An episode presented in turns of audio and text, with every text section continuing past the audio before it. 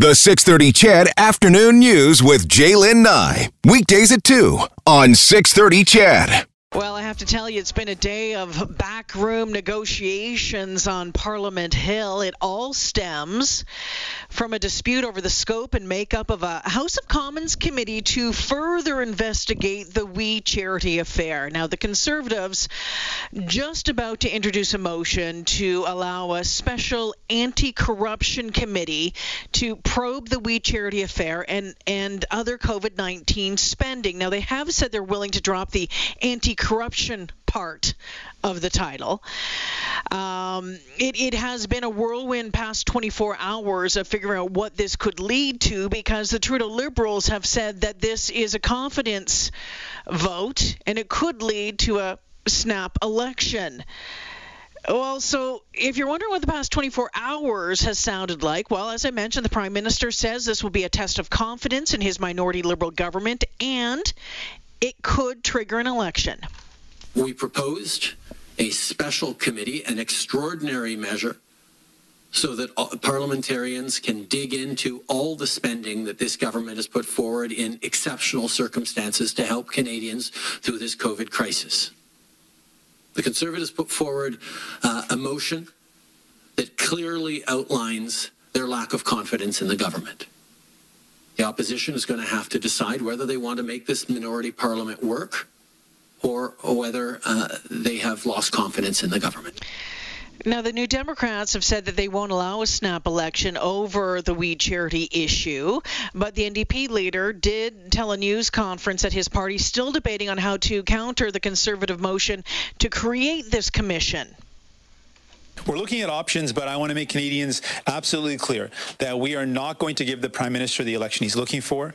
We are going to continue to work for people. We're going to continue to fight for the things that people need, which is universal child care, pharmacare.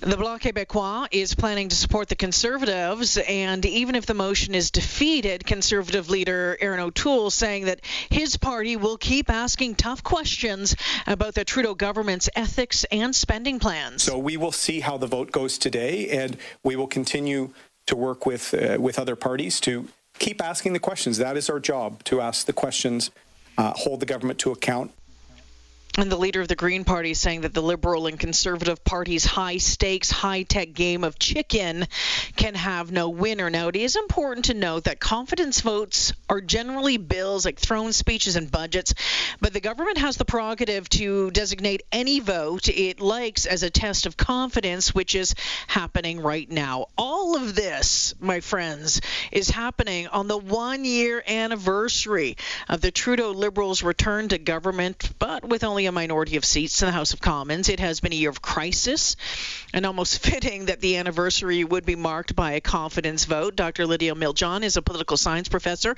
at the University of Windsor. Welcome back to the show. Hi, thanks for having me. All right, uh, you've been watching this and keeping an eye on it, like so many across the country. It's it's it's been interesting to watch. I saw a headline today, an opinion piece that said Trudeau's willingness to opt for nuclear options to avoid awkward questions is troubling. Would you agree with that statement? Well, I mean, uh, you know, I've been seeing a lot of analysis. It is troubling that he doesn't want the scrutiny that the opposition parties, especially the Bloc Québécois and the Conservatives, want to put on on them. Um, he did play a high risk game, and it looks like he, his gamble paid off insofar as that the NDP once again are backing the government and are choosing to not have this committee and instead um, try to find some other options, which aren't quite so clear what those options might be. Dr. Miljan, when you when you look at um, this uh, this team that has formed over the past year, almost between the Liberals and the NDP, why do you think that the NDP has been uh, so willing to work with with the Liberals? Well, in part because this is the best thing they can do. They, you know, uh, they, they're the fourth party in the House of Commons. They have fewer seats than the Bloc Québécois. They know that the the possibility of going into election could have them even fewer seats and really put them in jeopardy. But while mm-hmm. they prop up the government, they actually have a seat at the table. We saw that with the speech from the throne that they were able to negotiate with the government and, you know, increase.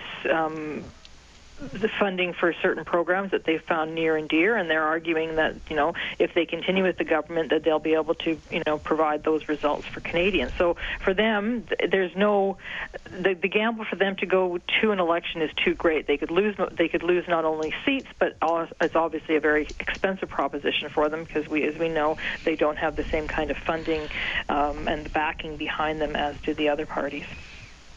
I think there are some people who thought maybe that the we issue had played itself out um, with the departure of Bill Morneau, although the Conservatives have been adamant that they are going to continue to to dig and, and look into uh, more of the, the issues around what happened during all of this. I mean, it seems to me that Trudeau, that the Prime Minister, has something to hide. Um, I mean, why is it, you know, you have to wonder wonder why it is that he's fighting back so hard on this.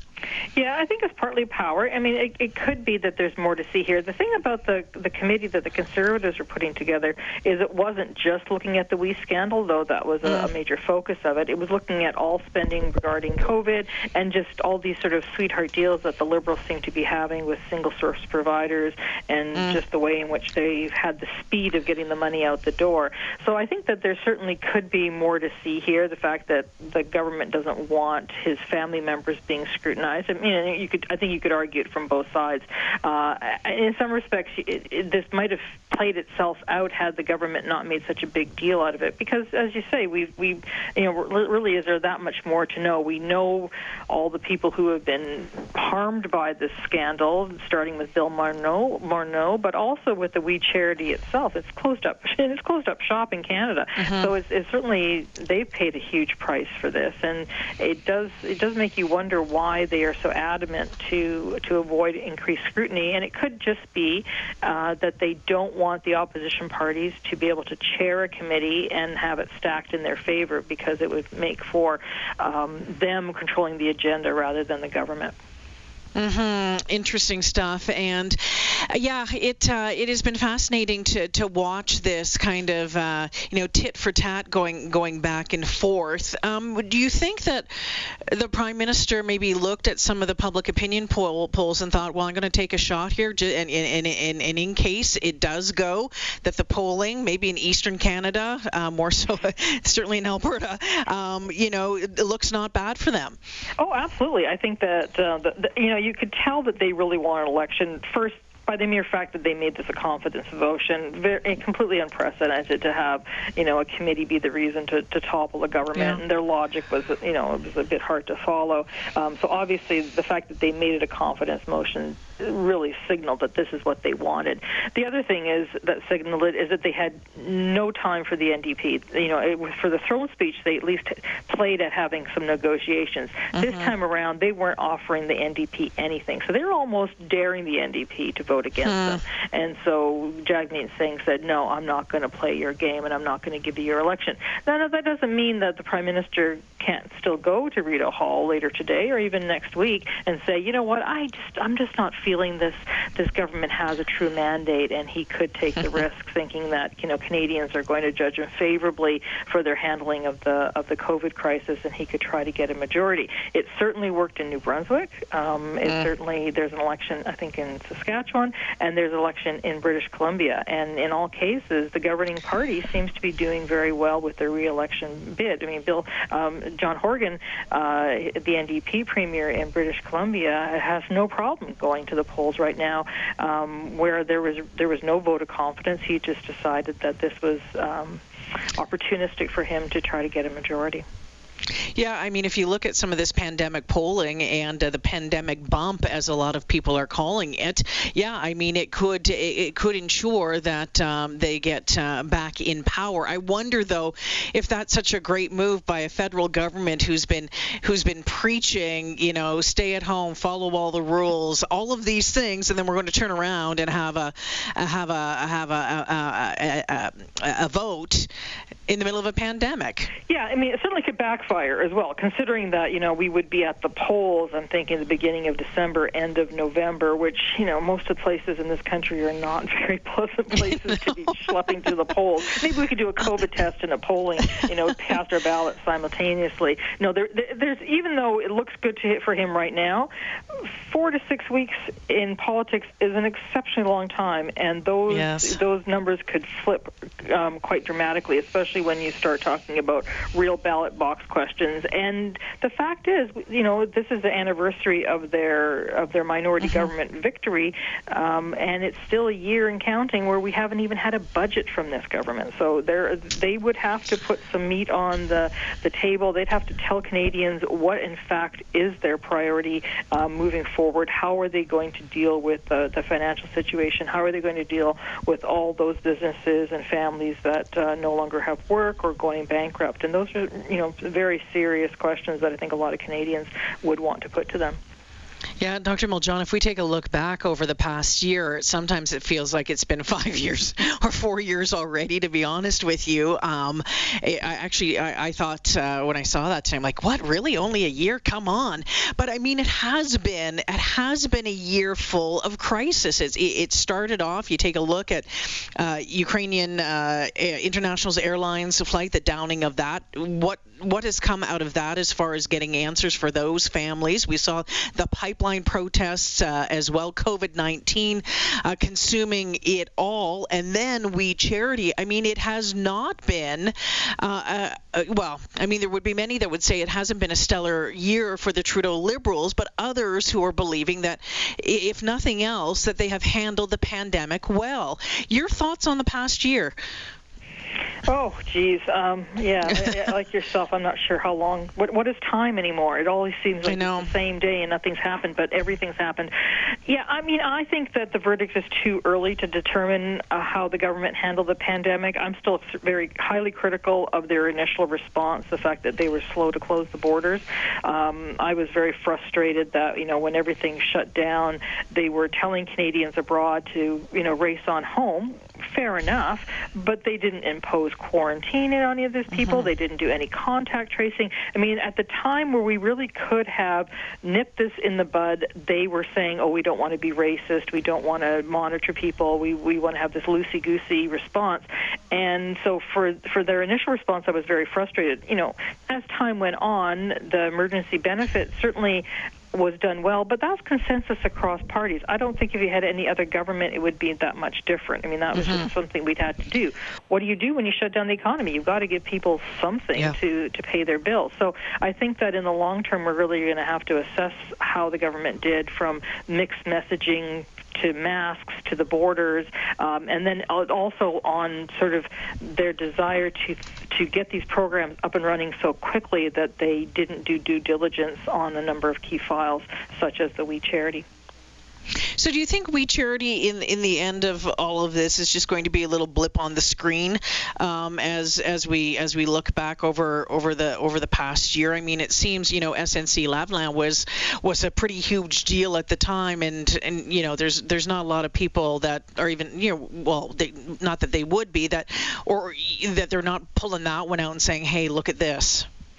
Yeah, I mean these things are cumulative. So what, when we assess political parties, we don't do we don't sort of do our assessments on one big revelation. It's a cumulative thing. And so if the narrative continues, you know, one after the other ethics violations, and that's certainly what the opposition parties are saying. You know, they're saying this is a prime minister who's been found guilty twice of ethics violations. He's under investigation for a third time. I mean that is a cumulative effect. So we don't necessarily remember all the details of SNC Lavalin or the We Charity scandal, but our overall impression of the government may be tainted by this. I mean, I, I, I see and I understand that liberal supporters are still liberal supporters because they dislike the uh, the other parties um, more than they than they're concerned about their own political party.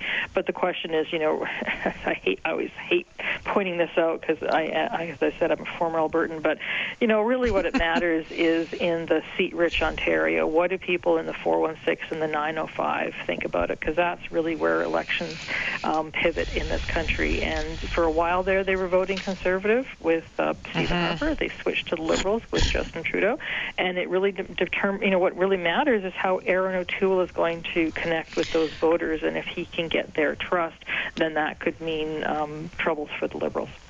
And before I let you go, I wanted to ask you uh, about Erin O'Toole. His first couple of weeks uh, uh, in business here. What are your thoughts on, on what he's done? I think he's done fairly well. I think it's, it's unfortunate that um, he was initially sidelined. Um, due to his own diagnosis of COVID-19, yeah. though he recovered really quickly, which is which is quite uh, inspiring that that turned out so well for him.